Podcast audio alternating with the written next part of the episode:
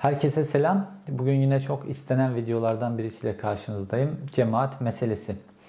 Ee, hemen her videonun altına ya da videodaki canlı yayınlardaki yorumlara bu konuda bir şeyler söylemem, bu konuda konuşmam isteniyor. Aslında e, hükümete yakın medyada, hükümete karşıt medyada, CHP'li, CHP'yi destekleyen medya kuruluşlarında işte ya da ulusalcı, milliyetçi medya kuruluşlarının Hemen hepsinde cemaatle ilgili binlerce, on binlerce diyebileceğimiz haber çıktı. Çok fazla şey yazıldı. İddialar bazen ütopik boyutlara gitti filan. E, isim listeleri şunlar bunlar yayınlandı. Dolayısıyla bu detaylar konuşulmuş konular filan bunlarla ilgili çok bir şey söylemek yerine yeni bir şeylerden e, bahsetmek istiyorum. Şu anki sıcak durum ne? Sıcak durumdan bahsetmek istiyorum. Çünkü bununla ilgili e, son böyle bir bir iki ayda böyle bana ulaşan bazı bilgiler var. Bunlarla birlikte Milli İstihbarat Teşkilatı'nın da cemaatle ilgili bazı sıcak konuları, bazı şeyleri merak ettiğini öğrenmiş oluyoruz. Nedir bu durum? Bu durum Milli İstihbarat Teşkilatı'nın yaptığı, cemaat üzerine yaptığı yeni bir çalışmaya dayanıyor. Bu videonun konusu da esas olarak bu yeni çalışma Milli İstihbarat Teşkilatı'nın cemaatle ilgili merak ettiği 3 konu üzerine.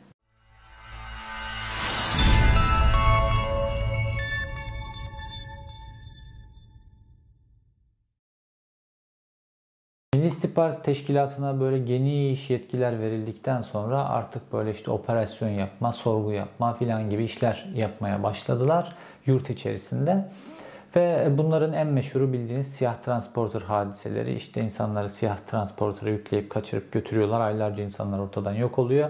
Sonra aniden ortaya çıkartılıyorlar. işkence yapılmış olarak vesaire. Fakat Şimdi yeni bir e, yöntem devreye sokuldu ve bu yöntemin kurbanlarından bir kısmı da bana ulaştılar. Niye bana ulaşıyorlar? Çünkü bu siyah transporter meselesi, siyah transporterlarla insanların kaçırıldığı meselesini ilk ben yazmıştım ve bu insanların çiftlik denen Milli İstihbarat Teşkilatı'nın merkezine, özel faaliyetler başkanlığı denen merkeze götürüldüklerini ilk ben yazmıştım. İlk kurbandan son kurbana kadar konunun detaylarını takip ediyorum. Bir taraftan e, cemaatten insanlar kaçırılırken bir taraftan da Kürtler kaçırılıp buraya götürülüyor. Bazen de e, Suriye'den Kürtler getiriliyor buraya. Şimdi fakat yeni bir yöntem devreye sokuldu e, ve bu yöntemin mağdurları da siyah transporter mağdurları gibi bana ulaşmaya başladılar. Bu sefer kısa süreli alıkoymalardan, kaçırma değil de kısa süre alıkoymalar ve tekliflerden söz edebiliriz. Nasıl oluyor?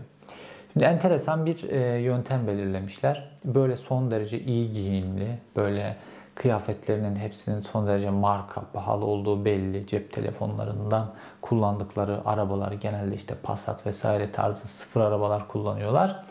Bunlar geliyorlar. Cemaatten olduğu bilinen e, kişileri işte kendilerinin Milli İstihbarat Teşkilatı'ndan geldiğini ya da devletten geldiğini söylüyorlar. Kimlik ibraz ediyorlar ve konuşmak istediklerini e, söylüyorlar. Haliyle e, bunlarla gidip konuşmanız gerekiyor ve bu insanlar işte bu cemaatten olan bazılarının da hakkında yakalama kararı var. Saklanıyor, gizleniyor bir yerlerde. Geliyorlar. Biz senin hakkında yakalama kararı olduğunu biliyoruz. E, seni alıp şu an polise teslim edebiliriz ama etmiyoruz. Biz seninle, biz senin devletini sevdiğini biliyoruz. Seninle işte bazı şeyler yapabiliriz filan diyorlar böyle. Ee, ve ya da e, işte yatmış çıkmış insanlar, cezaevine yatmış girmiş çıkmış insanlar ya da soruşturması devam eden insanlar ya da henüz soruşturma açılmayan insanlar böyle cemaatten kişiler alıyorlar. Bunlar e, işte alınıyor. E, lüks bir restorana gidiliyor ya da iyi bir kafeye gidiliyor kendilerini önceden belirlediği. Ve burada e, çok profesyonelce konuşuluyor tabii. Önce işte havadan sudan muhabbet ediliyor. Bir muhabbet, giriş muhabbeti yapılıyor. Ondan sonra işte bu kişilere güven veriliyor. İşte biz senin devletini sevdiğini biliyoruz. Biz seni devletimize kazandırmak istiyoruz. Ee, sen ve senin gibi insanlarla barışmak istiyoruz filan gibi işte klasik iyi polis kötü polis meselesindeki iyi polis rolünü oynuyor o gruptaki herkes. Ve sadece şu isteniyor. Bize içeriden bilgi getir. Ee, hani böyle polisin uğraştığı şeyler var. Kim kime yardım veriyor, biri birisine para yardımı veriyor mu filan, yeniden yapılanma gibi şeyler değil. Sadece bize içeriden, içerinin nabzıyla ilgili bilgiler e, getir. E, dolayısıyla biz de sana hiç dokunmayalım. Hatta sana maaş bağlayalım. Ondan sonra kamudan ihraç edilmişse e, ileriki dönemlerde bize güven sağlarsan seni kamudaki görevine iade edelim. Ondan sonra hatta bazılarının önüne böyle kağıt konuyor. Buraya aylık istediğin parayı yaz. Biz sana bu parayı karşılayacağız diyor. Çok geniş bütçeler var çünkü. E, örtülü ödenekten bu tip işler karşılandığı için yeni dönemde örtülü ödenekte patladığı için böyle ve tabii karşısındaki kişiler de lüks kıyafetli böyle canti güzel mekanlara gidiyorlar arabaları güzel filan insanlar etkileniyor. Genelde ilk görüşmede böyle şeyler söyleniyor. Sonra ikinci görüşme, üçüncü görüşme elini kolunu verdim mi, elini verdim mi koluna kaptırır vaziyeti oluyor. Bu istihbarat dünyasında iş böyledir. Fakat benim ilgimi çeken e, ve beni de bu videoya iten mesele aynı zamanda Milli İstihbarat Teşkilatı üzerinden e, devletin de e, cemaat meselesinde geldiği noktayı göstermesi açısından ilginçti. Şimdi bu görüşmelere bazı kişiler e, işte bir kere katılıyor. Ondan sonra korkudan katılmıyorlar, kaçıyorlar, başka yerlerde saklanıyorlar filan vitrininden kurtulmak için. Fakat bazıları devam etmiş. 5 kere, 10 kere filan bu kişilerle görüşmüşler bu istihbarat teşkilatı görevlileriyle.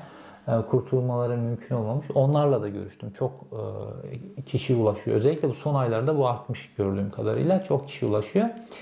Ve merak ettikleri konu şu. Milli İstihbarat Teşkilatı'nın 3 tane konuyu merak ediyorlar.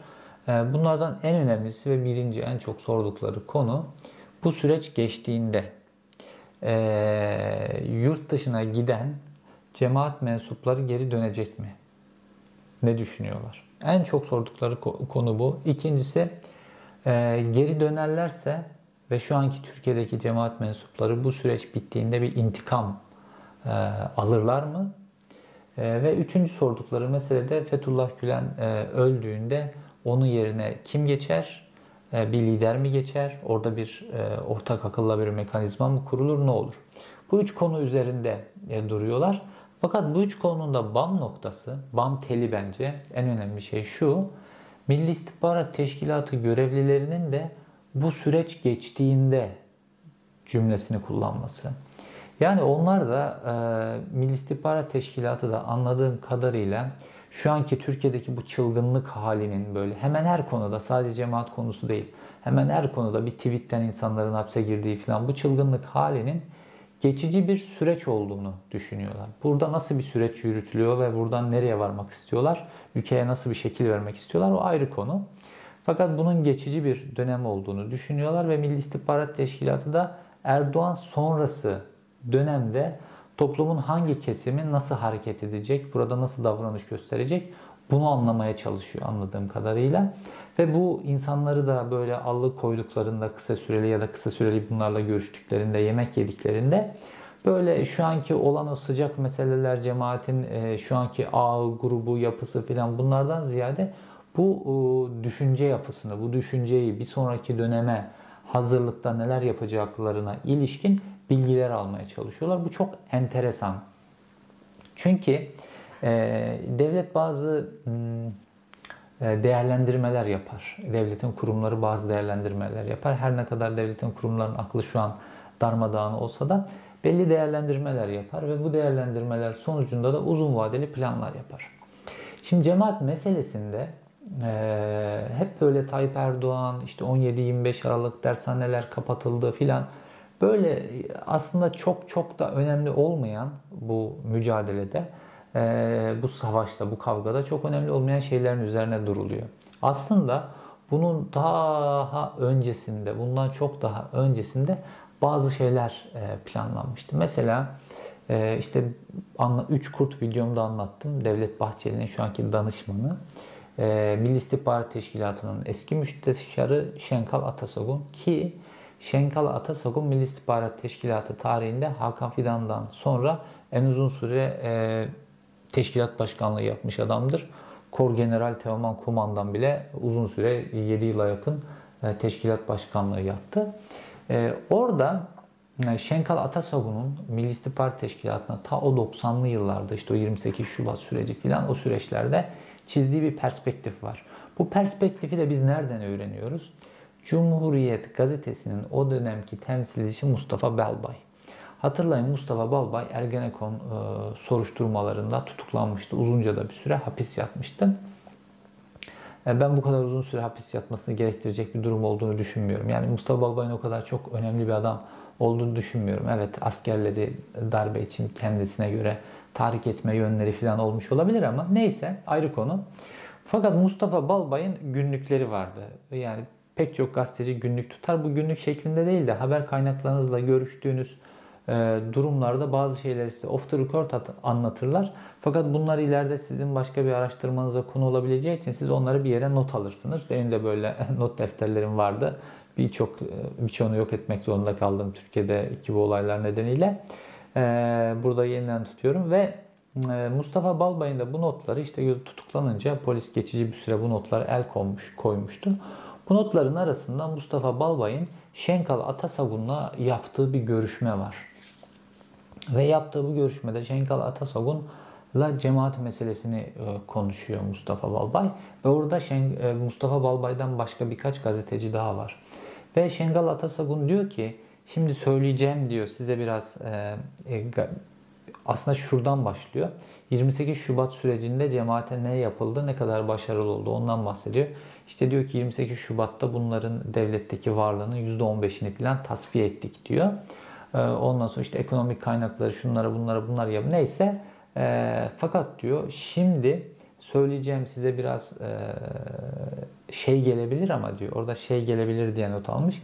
Yani tuhaf garip gelebilir ama e, bu cemaat meselesinde e, bu işi bir yumrukla bir anda bitirmek lazım diyor.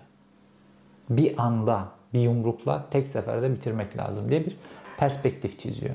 Daha sonra işte bu perspektif biliyorsunuz Milli İstihbarat Teşkilatı'nın bu perspektifi ilerlediği ve 2004 yılındaki Milli Güvenlik Kurulu'nda e, işte cemaatle ilgili şu anki devletin çalışmalarının da temeli oluşturulan bir karar alındı. Şimdi o dönem için uygulandı uygulanmadı tartışılır ama devletin mekanizması böyle çok yavaş yavaş işler. Bir çarkın içerisine bir şey girdiği zaman o yavaş yavaş döne döne ilerler. Şimdi e, MİT müsteşarı böyle bir perspektif oluşturmuş, bunun altını doldurmuş, çalışmalarını yapmış ve bir yumrukla e, aniden ve tek seferde cemaatin yok edilmesiyle ilgili bir perspektif oluşturmuş, bir çalışma yapmış. Ve daha sonra MGK'da bu e, geçmiş, e, imzalanmış 2004 yılında ve sonrasında da kırmızı kitaba girdi biliyorsunuz bu konu. Cemaat işte e, düş devletin düşmanı olarak kırmızı kitaba girdi. Adım adım adım bu bir çalışma. Yükseltildi ve bugünkü noktaya geldik. Şimdi anlıyoruz ki şu anda da yine Milli İstihbarat Teşkilatı Erdoğan sonrası dönem ya da bu süreç sonrası döneme ilişkin bir perspektif oluşturmaya çalışıyor ve bu perspektifi oluşturmaya çalışırken de cemaatin e, düşüncelerini, içerideki nabzlı düşünceleri filan anlamaya çalışıyor.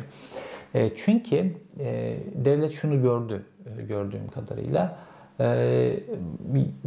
Çok sert yöntemlerle mücadele edildi. Yani yüz binlerce insan, 100, 150 bin insan, 150 binden fazla insan kamudan ihraç edildi. İşte on binlerce insanın mal varlığına el konuldu. 500 bin kişi hakkında Süleyman Soylu öyle diyor. 500 binden de fazla kişi hakkında soruşturma açıldı. İşte e, hapishanelere e, peyderpey giren e, 130 binden fazla insan var. Şu an hala 30 bine yakın insan hapishanelerde hükmü kesinleşenler var filan.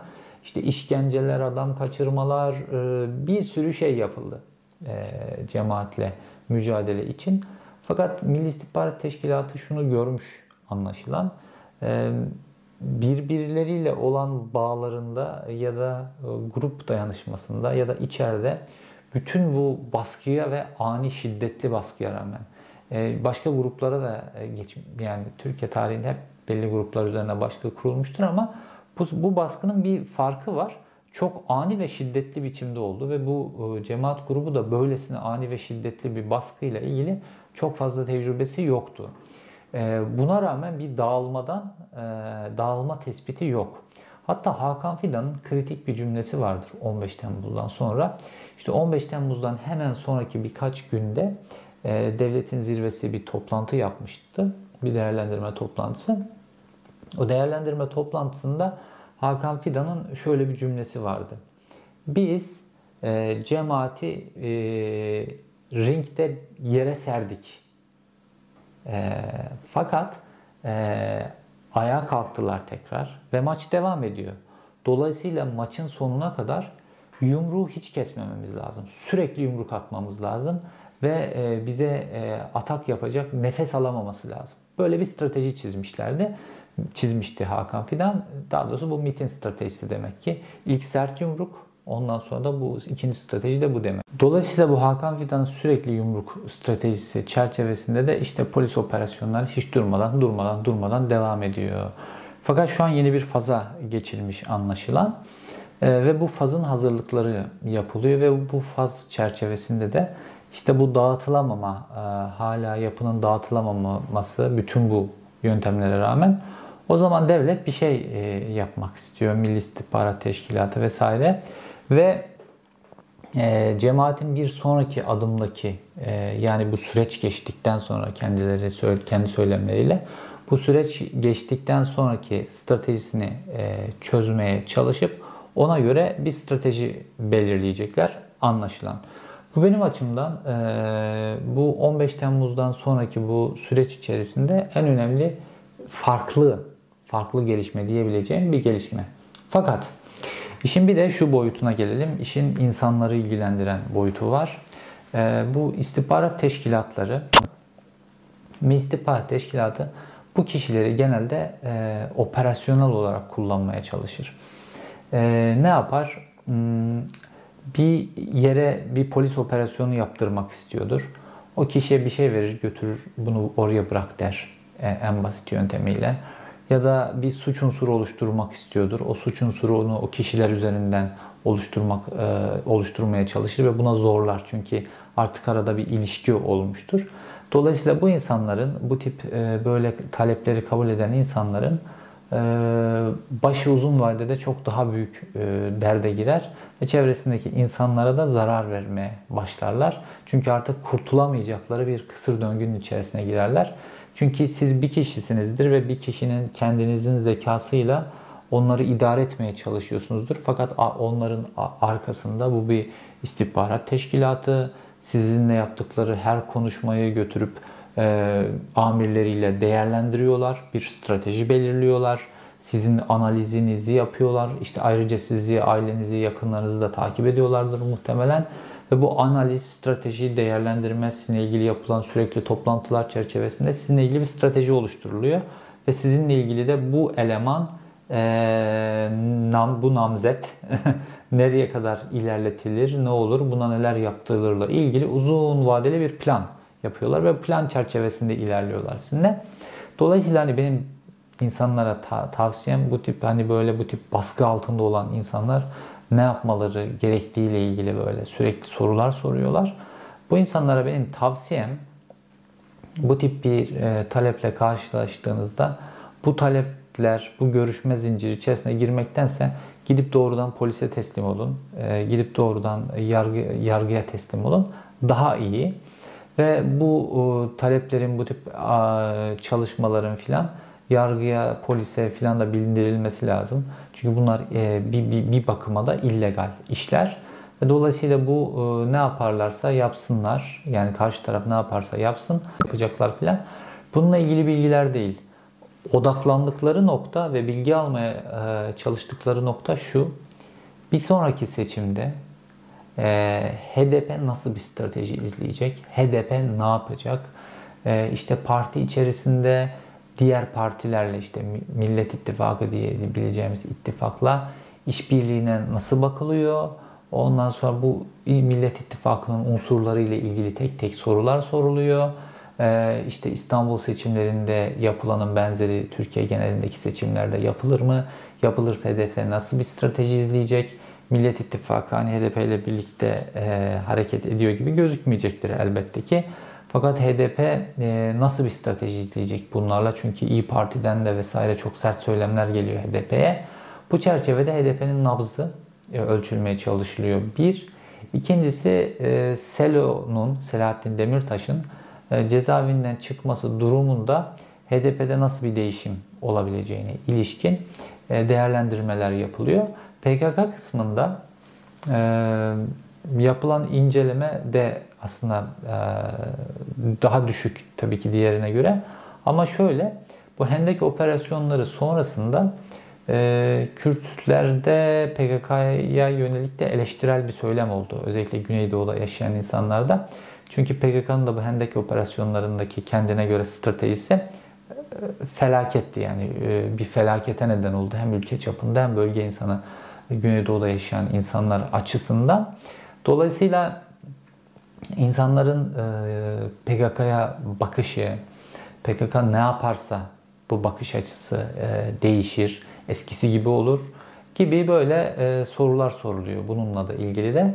Fakat e, anladığım kadarıyla HDP meselesi önemli ve HDP meselesiyle ilgili de devlet bir perspektif çizmeye çalışıyor. İşte bu Gara operasyonundan sonra da gördünüz. İşte bir taraftan MHP kapatılsın diye HDP açık çağrılar yapıyor. Ee, bir taraftan HDP'li siyasetçiler üzerine operasyonlar, bir gün, iki gün içerisinde bine yakın HDP'li gözaltına alındı. Bu tip operasyonlar yapılıyor. Ve devlet de orada böyle yoklamalar yaparak adeta bir şeyler çıkarmaya çalışıyor. O yoklamalardan nasıl tepkiler oluşacak filan. Ki HDP'nin insan hakları aktivisti, milletvekili, Türkiye'de hemen herkesin sevdiği milletvekili Ömer Faruk Gergerlioğlu ile ilgili işte bir mahkumiyet kararı tesis edildi. Ee, yasaya uymayan biçimde tesis edildi. Ve şimdi Ömer Faruk Gergerlioğlu'nun milletvekilliğinin düşürülmesi söz konusu. Yani HDP içerisindeki en humanist insana yönelik atakla başladılar e, bu Gara operasyonu sonrası işe. E, burada da bir şeyler pişiyor. E, fakat devletin aklında, Milli İstihbarat Teşkilatı'nın aklında da net bir plan olmadığını görüyoruz. Dolayısıyla yeni dönem stratejilerini oluşturmaya çalışıyorlar. Bu yeni dönem meselesi enteresan. Devlet Bahçeli'nin işte Bugara operasyonu sonrası yaptığı açıklamada e, hiçbir şey eskisi gibi olmayacak vurgusu çok ilginçti. Devlet Bahçeli bazen böyle kritik kritik dönemlerde e, vurgular yapar. Anlaşılan bir yerlerde yine bir yeni dönem e, konuşulmaya başlanmış. Bu yeni dönemin, dönemin ne, olacağı, ne olacağına, ne olması gerektiğine ilişkinde içeride bir kavga var anlaşılan.